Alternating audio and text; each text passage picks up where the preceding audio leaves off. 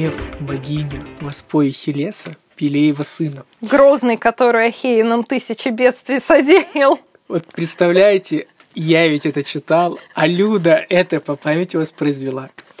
И это говорит о том, что сегодня мы с филологом Людмилой Артемьевой будем говорить о филологии. Привет, это подкаст литературоведческий треп. Однополчане. Или однополчане, да. Мы сами не знаем. Да, но мы сегодня решили, сегодня просто день филолога, мы решили поговорить о филологии. И, конечно же, это предложила сделать Люда, потому что она филолог, а не я. Я себя называю всегда недофилологом.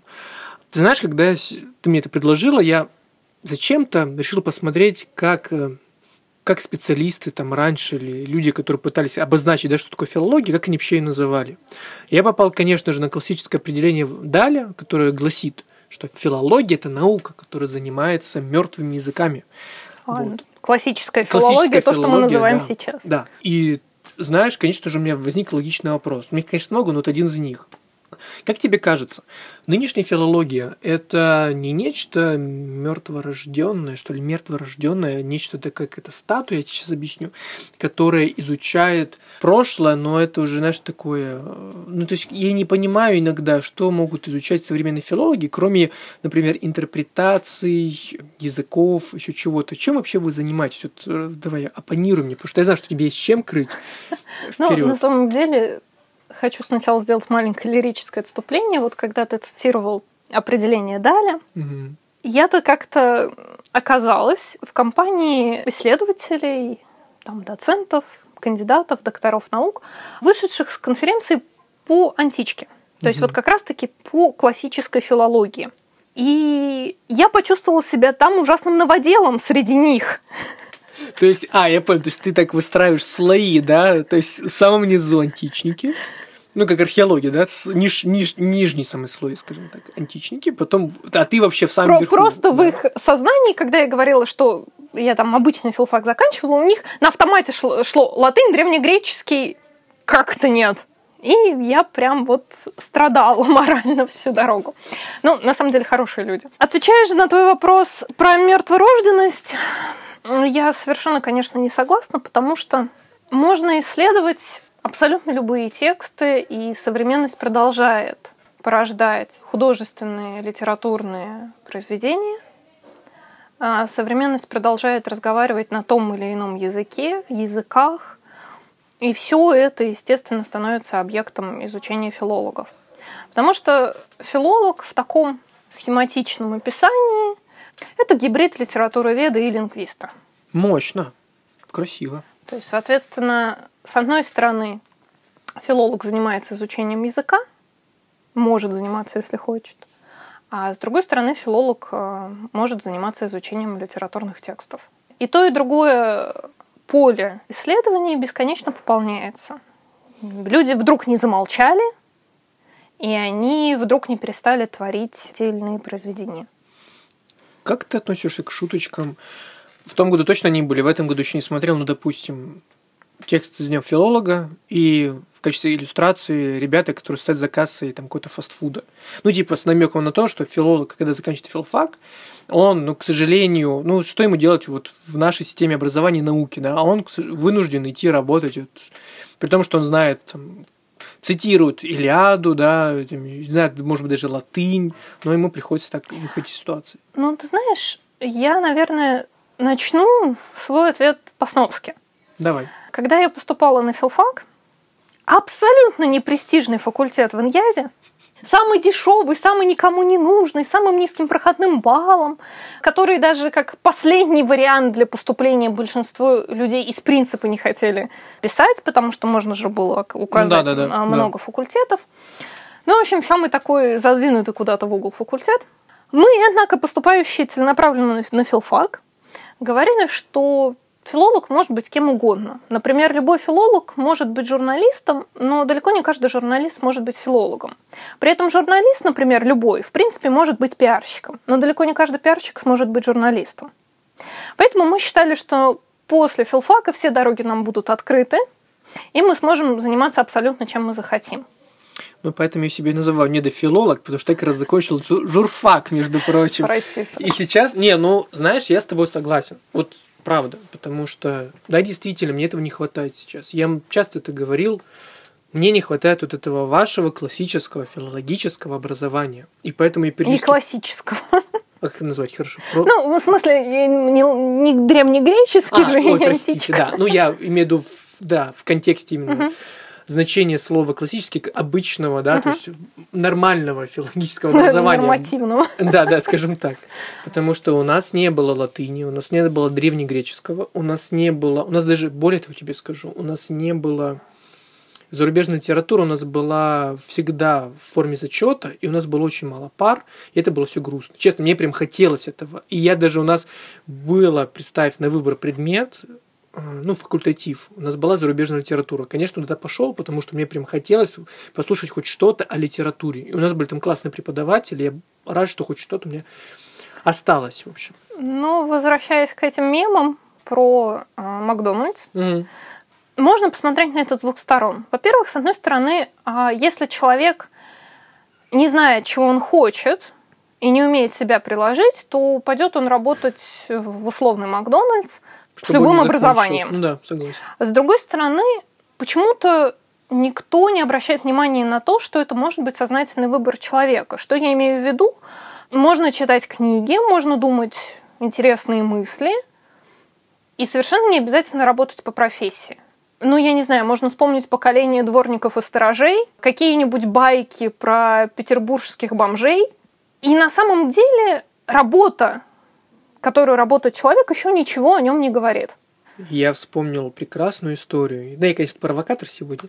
Я вспомнил прекрасную историю о том, как один мой товарищ тоже, да, он филфак заканчивал.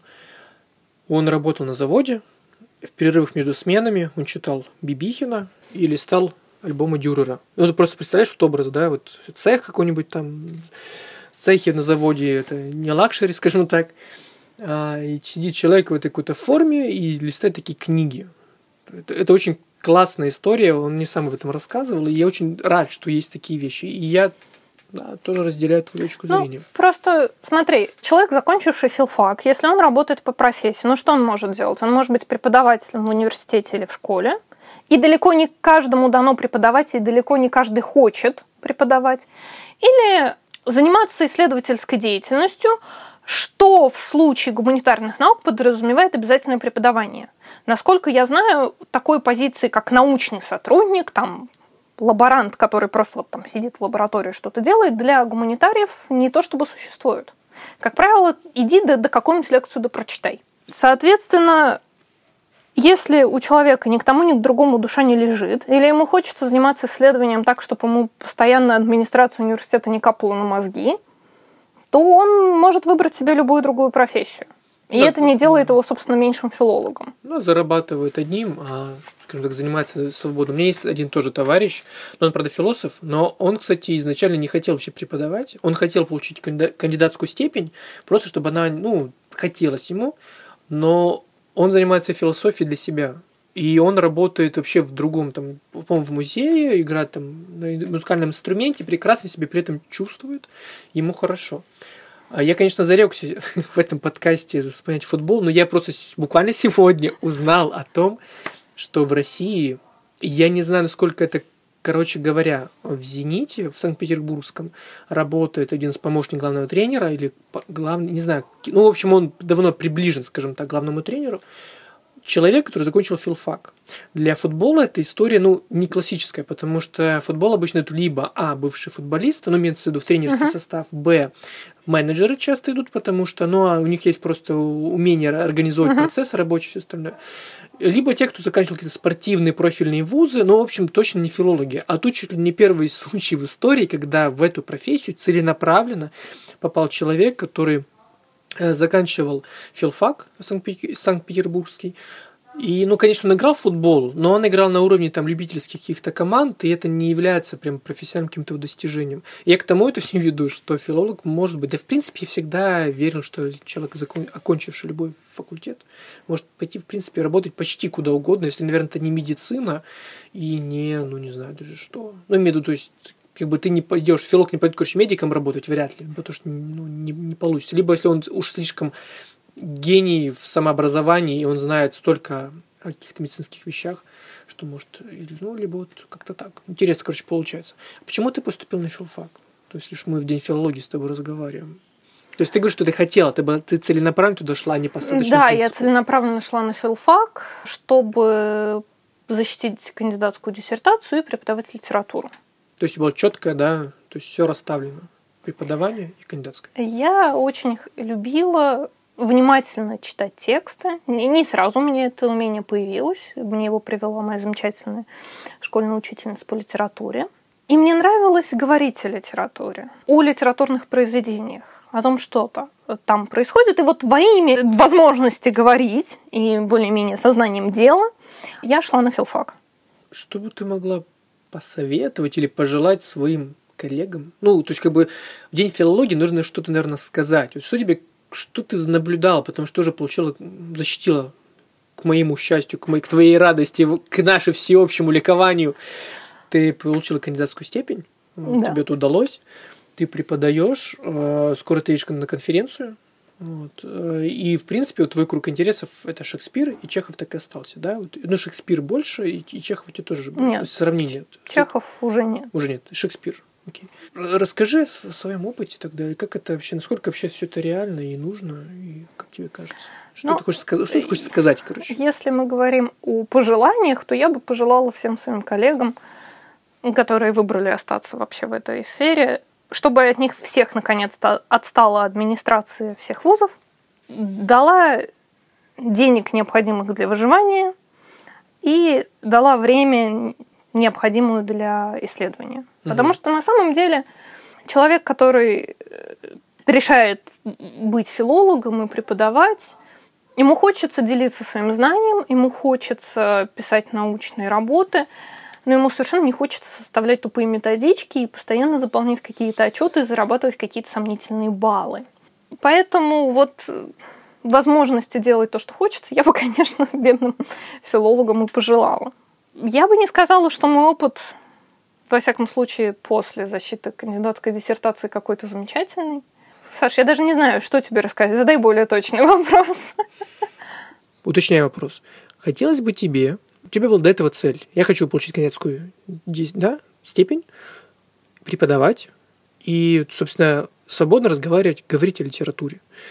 У тебя следующая ступень уже есть, ну, то есть я вот это получила, следующая ступень я хочу, чтобы что? А, ну, лично я хочу, чтобы мне хватало ресурса дальше заниматься исследованием, угу. на которое, естественно, пока ты там себе пытаешься то на жизнь заработать, то бытовые дела разгрести просто сил может не хватать. Мне, наверное, просто, когда я говорила, давай уж в честь дня филолога поговорим о филологии, хотелось немножко эту самую филологию защитить. Потому что ведь это не только мемы про Макдональдс, которые с какой стороны не посмотри какие-то сомнительные. Филология всегда видится как деятельность абсолютно бессмысленная, лишенная практического применения и недостоверная. И если лингвистике, как части филологии, повезло больше, потому что лингвисты могут скооперироваться с математиками, когнитивистами, и вроде как им говорят, что ну ладно, у вас есть тут научный метод и даже какие-то циферки – так и быть, живите вы вроде бы наука, то литературоведение просто все время живет под знаком не наука, под такой стигмой даже. И, конечно, например, английский язык эту разницу между наукой и не наукой сохраняет, потому что филолог это не ученый, это scholar, то есть который занимается студиями, изучением. Но в русском языке такого разделения нет, и все-таки даже в филологии или даже литературоведении пользуются научным методом и в выводах своих не голословно. И на самом деле, если мы говорим о практической применимости или неприменимости того, о чем говорят литературоведение и филология как таковая, мне кажется, следовало бы пересмотреть вообще представление о практичности. Ну, что такое практично или непрактично? Ну, возможно, непрактично выходить из дома без зонта, когда идет ливень, но, может быть, тебе хочется погулять без зонта под ливнем. Я, кстати, в этом, вот то, что сейчас сказал, это очень важно. Знаешь, почему? Я просто в защиту, опять же, филологии скажу одну такую простую вещь. Я ведь тоже Мы только вчера буквально это обсуждали. Я ведь тоже работаю с тем, что я пощупать не могу. То есть я работаю всегда, постоянно с такими, знаешь, ну, типа фантомами. То есть я работаю с тем, что человек никогда не сможет надеть на голову, не знаю, там, поесть. Я не повар, я не строитель, то есть ничего. Но мне это, кстати, искренне вдохновляет люди, которые это все делают, потому что они это делают, они видят то, что они делают. Но с другой стороны, сказать, что я ничего не делаю, я не могу, потому что я вижу, как какие-то слова, какие-то, не знаю, конструкции словесные, они вызывают не только эмоции, они вызывают, ну, какое-то обогащение, что ли, тех читателей, которые нас читают, в том числе в полке. Потому что я вижу их реакции, какие-то их репосты, и вижу, что это им интересно. Для чего они, например, репостят там э, лекции там, условно Мамардашвили, например, по античной философии? Зачем? Чтобы что? Чтобы у них им теплее стало дома? Да нет.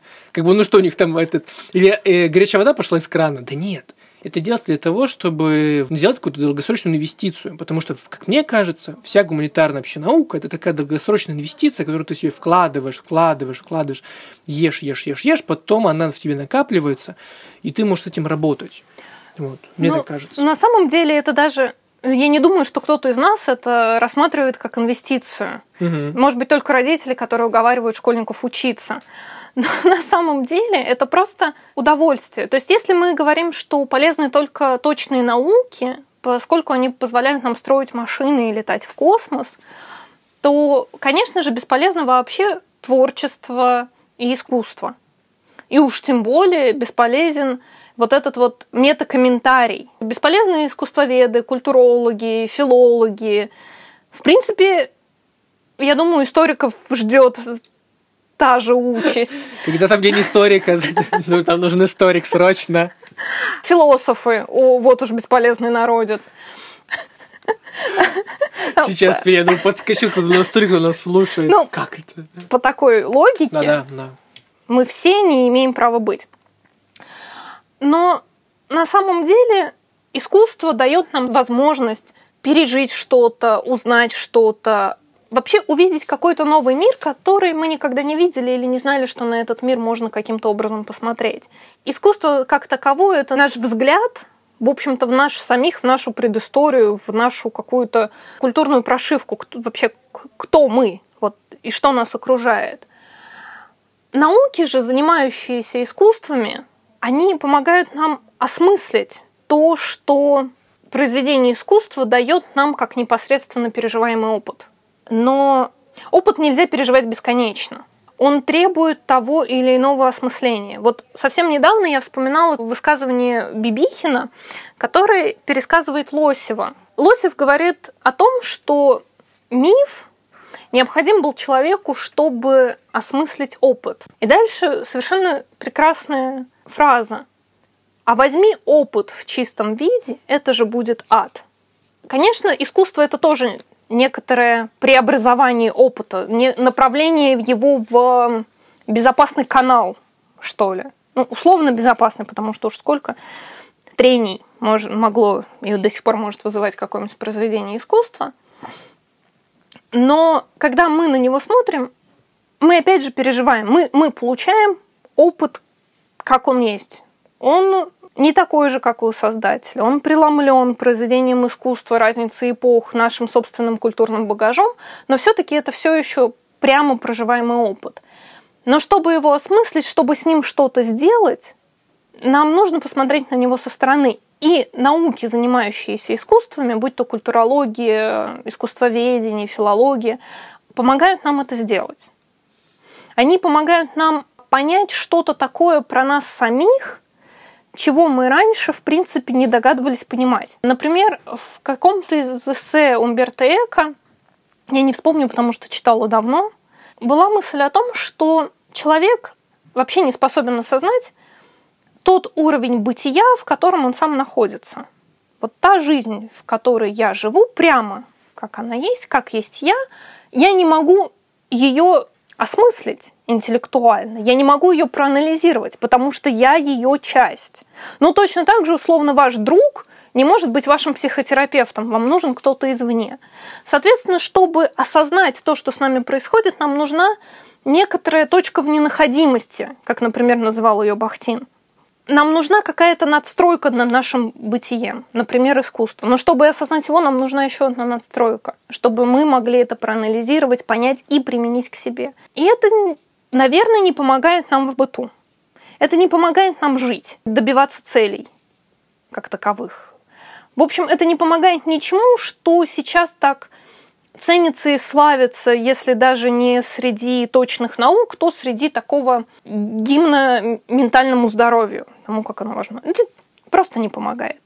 Но без этого нельзя, мне кажется. Ну, я поясню.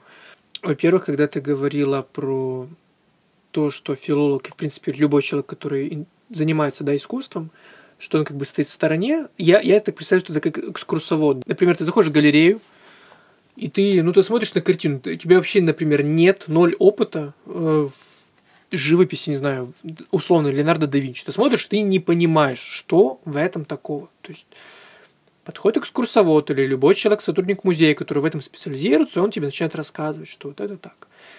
Я на самом деле делал то же самое примерно с книгами. То есть, когда ко мне приходят люди, которые либо хотят купить подарок, либо они хотят найти книгу, которую, но они не знают какую, но у них есть какой-то определенный запрос. Я им показываю книги, рассказываю, ну вот смотрите, вот эта книга написана вот этим человеком, об этом, этим издательством издана. Если вы хотите, то есть она... И человек выбирает из всего этого многообразия человеческого опыта, вот это самая надстройка. То есть я же не выступаю, я не автор этой книги, который сошел со страницы, говорю, парень, читай, я вот то-то-то придумал и изобрел. Я человек, который вообще со стороны, тоже над, над надстройка, как ты говоришь, и беру книжку и говорю, вот это есть, это есть, это есть. И мы тоже так работаем, по большому-то счету. И это, мне кажется, все-таки, да, как ты говоришь, не приносит прямую пользу людям. Да, этот человек условно не посмотрел на картину да Винчи, не услышал рассказ, точнее, экскурсовода о картине да Винчи. У него не стабилизировалось давление, не знаю, у него там все, все немножко все-таки, опять же, горячая вода с крана не пошла, когда ее отключают каждое лето. Скоро, кстати, ой, это должно произойти. Но при этом мне кажется, что он получает, он что-то получает. Может быть, это то, что ты говоришь, это опыт, да, определенный, какой-то сколок, что ли. Я не знаю, как это объяснить, но это, мне кажется, очень важно, потому что это приобщение к истории, приобщение к общечеловеческому какому-то опыту. Ведь филология работает с тем, что уже было, и с тем, что уже, в принципе, есть, но чаще всего с тем, что уже было. Ты знаешь, мне просто кажется, что без этого очень скучно. Факт. Конечно, скучно. Дело в том, что опять же, когда мы говорим, что вот это важно, ну, безусловно, я это считаю, что это важно, но это еще не аргумент, но мне кажется, это, безусловно, безумно интересно. Видеть новые грани вот этого своего мира, в котором ты живешь. И видеть новые грани того, как этот мир видел другой человек. У нас любили говорить тоже на филфаке, что литературный текст — это модель мира. И вдумчивое хотя бы чтение или анализ, разбор помогает тебе увидеть все мельчайшие детали в этой модели мира. Это помогает тебе увидеть мир каким-то нем, немножко другим. Да, ты будешь все еще жить свою обыденную, возможно, очень скучную и не самую счастливую жизнь. Но ты будешь видеть вокруг себя намного больше. Не обязательно так, но, например, как тот самый Мюнхгаузен в известном фильме, который говорит с Шекспиром, э, Сервантесом и так далее. Это возможность говорить абсолютно с кем угодно и о чем угодно. Неисчерпаемый список собеседников. Ну, тотальная свобода на самом-то деле. Я вот говорю, чем больше я работаю с книгами, приобщаюсь, скажем так, я не работаю, к сожалению, опять же, я не филолог, но все-таки хоть как-то прикасаясь, соприкасаясь с ними, с этими авторами, я понимаю, что чем дальше, тем интереснее, и тем больше я не знаю. То есть поначалу тебе кажется, что, наверное, ты сейчас что-то узнаешь, на этом все, точка, да? Точки нет, вообще никогда. То есть это либо многоточие, либо ты открыл эту, ну, как бы, знаешь, когда прогружается медленным текстом с интернетом что-нибудь так, сначала как бы фрагмент текста, что он весь текст, окей, а потом бабах и оставшееся полотно, ты думаешь, ого, сколько еще. Вот примерно то же самое. И так каждый день. То есть я понимаю, о чем ты говоришь, потому что это путешествие, оно бесконечно. И от этого оно прекрасно, как мне кажется. Безусловно. Например, я вообще всегда больше любила читать литературоведческие исследования, чем сами художественные произведения. То есть ты чистый филолог. Да, прямо именно филолог. Ну, слушай, я, и надо было этим начинать, мы бы даже закончили запись этого подкаста. Ну все, то есть как бы это все закончилось. Зачем ты пошла на филфак? Зачем? Сказала бы фразу. Я всегда любила больше читать литературоведческие исследования больше, чем сами тексты. Все. Ну, потому что далеко не все тексты интересны. Есть, конечно, какая-то безусловная классика. Есть жанры массовой литературы, которые лично нам доставляют удовольствие. Кому-то детективы, кому-то фантастика. Но не от каждого произведения можно получить удовольствие. Либо, ну, лично тебе не заходит, либо, ну, ну просто фигня какая-то. Но это не значит, что в этом даже самом массовом, самом ширпотребном, возможно, произведении не отразилось что-то интересное о том, какой мир вокруг, о том, каково массовое сознание, о том, чего сейчас требует человек, о том, какой образ чего-то сейчас существует в действительности. Вот я закончила писать статью о месте, скажем так, теории о том, что Шекспир не Шекспир, а в том массовом сознании, которое отражается в современных русских детективах. Ну, детективы читать невозможно. Это вот просто давишься и не знаешь, как себе жить дальше потом, потому что мозга не остается. Но исследовать эту тему безумно интересно, потому что вдруг узнаешь, собственно, а как воспринимается вообще вот эта вся история Шекспира в массовом сознании, а как она может в нем преломляться. А нафига она вообще затесалась в детективы, не имеющие к ним отношения? И так абсолютно совсем. Исследовать можно все, что угодно, и каждый раз ты узнаешь что-то еще. Причем исследование непосредственно для меня всегда было сродни написанию художественного произведения в том смысле, как говорят же, что писатели могут выписать персонажа, но не знать, чем все закончится, потому что персонаж вдруг требует не того, например, финала, который писатель изначально придумал. То есть это как играть в игру, онлайн-игру, например, у которой нету точного финала. Это как, э, собственно, жить свою жизнь не знать, куда именно ты придешь, пойти по незнакомой дороге. При том, что на самом деле интерпретация текста все-таки имеет свой определенный финал. Она не может закончиться как угодно. Но когда ты начинаешь интерпретировать, ты просто еще не знаешь, чем закончить. Тебе нужно буквально пройти весь этот путь, все квесты отметиться в каждой точке. И когда ты там соберешь все, я не знаю, камни бесконечности, ты можешь надеть перчатку, щелкнуть пальцами. И, обнаружить, что ты не сохранил последнюю версию своей статьи. На самом деле ты можешь, собственно, узнать, куда эта дорога тебя ведет. Ты можешь выбрать дорогу, но не знать, чем она закончится. Это увлекательно, потому что ты открываешь что-то новое. Вот буквально сейчас, в настоящем времени. А потом ты остаешься с этим опытом и с этим знанием, которое вдруг тебе говорит, что на самом деле еще разрозненные факты тебе известны, они вдруг кликают, они вдруг вот соединяются друг с другом. И твоя картина мира немножечко дополняется. И это одно из самых радостных чувств, которые на самом деле мне знакомы. Людмила, вы романтик. То, что ты говоришь, я прекрасно понимаю. Я, конечно, не, не исследователь, опять же, но это, это, это очень хорошо. Конечно, после такого я думаю, что мало вообще кто захочет постить мемы в День филологии. Ну, потому что действительно, вот этот твой двух-трехминутный спич, его можно просто вот так вырезать, знаешь, из всего этого разговора.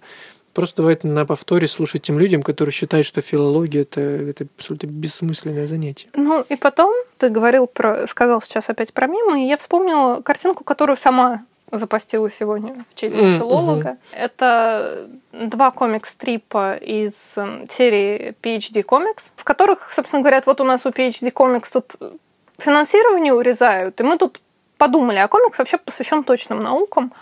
Нам гуманитариев-то тут заставлять или, может быть, ну вас. И гуманитариям нужно как каким-то образом оправдаться. И они говорят, что вот мы ставим вопрос о месте человека в этом мире. Говорят, ну и как там с ответом? Ну, нет, извините, мы только ставим вопрос. И это звучит забавно. Но на самом деле, мне кажется, вся беда нашей современной действительности, как, собственно, любой эпохи, когда происходит много научных прорывов, это наличие готовых ответов и недостаток вопросов. Поскольку наука движется так быстро вперед, мы не успеваем ни один вопрос задать. Но мы уже получили гору ответов, с которыми мы, собственно, не знаем, что делать. А философы тоже не всегда успевают за развитием научного прогресса. По-моему, Витгенштейн сказал, что наука теперь развивается так быстро, что философам остался только язык как материал исследований, потому что язык ну, всегда при каждом человеке. Собственно, здесь мне вспоминается цитата из стихотворения Высоцкого «Мой Гамлет», который заканчивается строчками «Но мы все ставим каверзный ответ и не находим нужного вопроса». Поэтому постановка вопросов, даже несмотря на то, что ты можешь не найти точного однозначного ответа, или ответ тебе не понравится, это крайне необходимая вещь. Это то, что вообще позволяет человеку оставаться так или иначе собой и знать, куда он идет. Потому что когда ты получаешь ответы, что тебе нужно достичь чего-то к какому-то возрасту, родить столько-то детей, а, вести себя как настоящий мужик, даже если ты баба, ты в итоге сидишь с нервным срывом в темном-темном углу, потому что ты ни разу не спросил себя, оно тебе надо. И в этом смысле гуманитарные науки — это лишь один из способов лишний раз себя о чем-то спросить. И напомнить. И напомнить. И дело в том, что просто произведение искусства позволяет нам искать там и те ответы, которые мы сами по себе в вакууме не найдем, и которые нам не предложат сводки новостей, как э, с достижениями науки. Это такое напоминание, что все на самом деле не гонка. Ты можешь взять любую книгу и задавать любые вопросы. Тут бы, конечно, завершить, но я, как, я должен все испортить настолько перекликается то, что ты говоришь, с тем, что я часто думаю по поводу вопросов и ответов, что я соглашусь. И я просто добавлю одну маленькую мысль. Мне кажется, что дело не только даже в научных открытиях и прорывах. Знаешь, мы вот действительно живем вот... Почему мем, собственно, начал разговор с мема? Да потому что вот это... Я иногда очень сильно устаю от этого нынешнего постироничного вот этого всего синдрома, скажем так, да, когда мы обшучиваем абсолютно все, но при этом что радует, людям действительно не нужны очень часто вообще даже ответы. То есть, ну, человеку, когда с ним разговариваешь, ему не нужен ответ. И я часто вспоминаю слова одного мудрого человека, что нужно скорее поставить современному человеку не нужно давать ответ, ему нужно поставить просто вопрос. И больше ничего с ним делать не нужно, потому что ему и так уже и наговорили по радио, по телевидению, друзья, знакомые, лекторы, кто угодно. Ему уже и насоветовали с три короба, начиная от психи, ну, вообще от всех людей разных мастей. Ему нужно скорее просто дать один какой-то вопрос, вы, точнее вызвать у него желание этого вопроса, после которого действительно его жизнь уже будет другой. И я очень рад, что существуют те науки, которые до сих пор эти вопросы задают и постоянно с ними работают. И пусть тогда уж наш сегодняшний праздничный подкаст закончится с мыслью о том, чтобы вы, филологи и все люди гуманитарных наук, те, кто занимаются, на первый взгляд, бессмысленной деятельностью, ставили нужные вопросы и будили в людях желание их постоянно задавать. Так что спасибо тебе, что ты выбрал эту стезю и не перестаешь этого делать. Спасибо. Это был подкаст э, подкаст. А в День филологии с Людмилой Артемьевой, филологом вы удивитесь. Ну вот. Спасибо тебе, Люд, большое за разговор. Это было очень круто. Очень лично, очень круто, очень важно. Спасибо. Пока. Спасибо. Пока.